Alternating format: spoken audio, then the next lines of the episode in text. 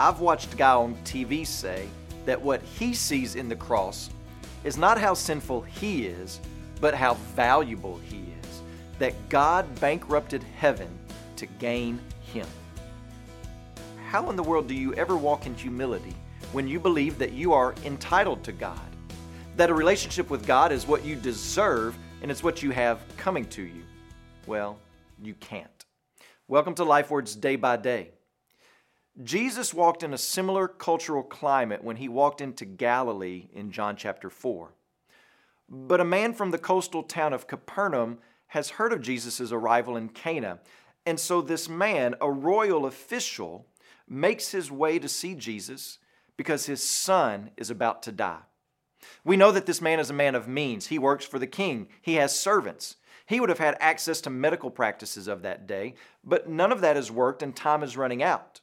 So he does what any father would do. He breaks his way through the crowd and he asks and pleads with Jesus to come with him and heal his son. And Jesus responds by saying this in John chapter 4 verse 48. Unless you see signs and wonders, you will not believe.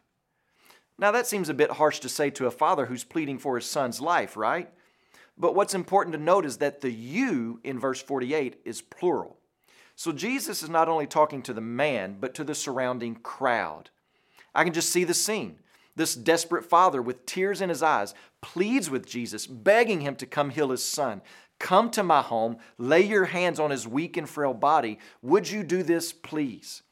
And the crowd around the man starts to get on board. Yeah, Jesus, what a wonderful thing. How incredible that would be. What a splendid miracle to perform. We would love to see that.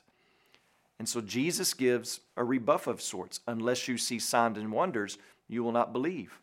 But this man is unmoved by Jesus' response and pleads again Time's running out, Jesus. Would you do something? You see, Jesus' response is not only a rebuff to the crowd, but it's going to be a test for the man. Will you believe my word? Is my word enough for you? Jesus says to the man, Go your son will live. And what does the text say next? The man believed the word that Jesus spoke to him and went on his way. The miracle, although loved, is the secondary part of the story. The Messiah and his message are primary. The sign is a means to an end. The sign itself is not the purpose. Remember, John has selected a certain amount of stories and he's left many more on the cutting room floor. These stories that he has chosen are to help us see something very specific. He was writing to a people and at a time who would not have had Jesus physically present among them. So, how can Jesus bring salvation and life to them if he's not among them?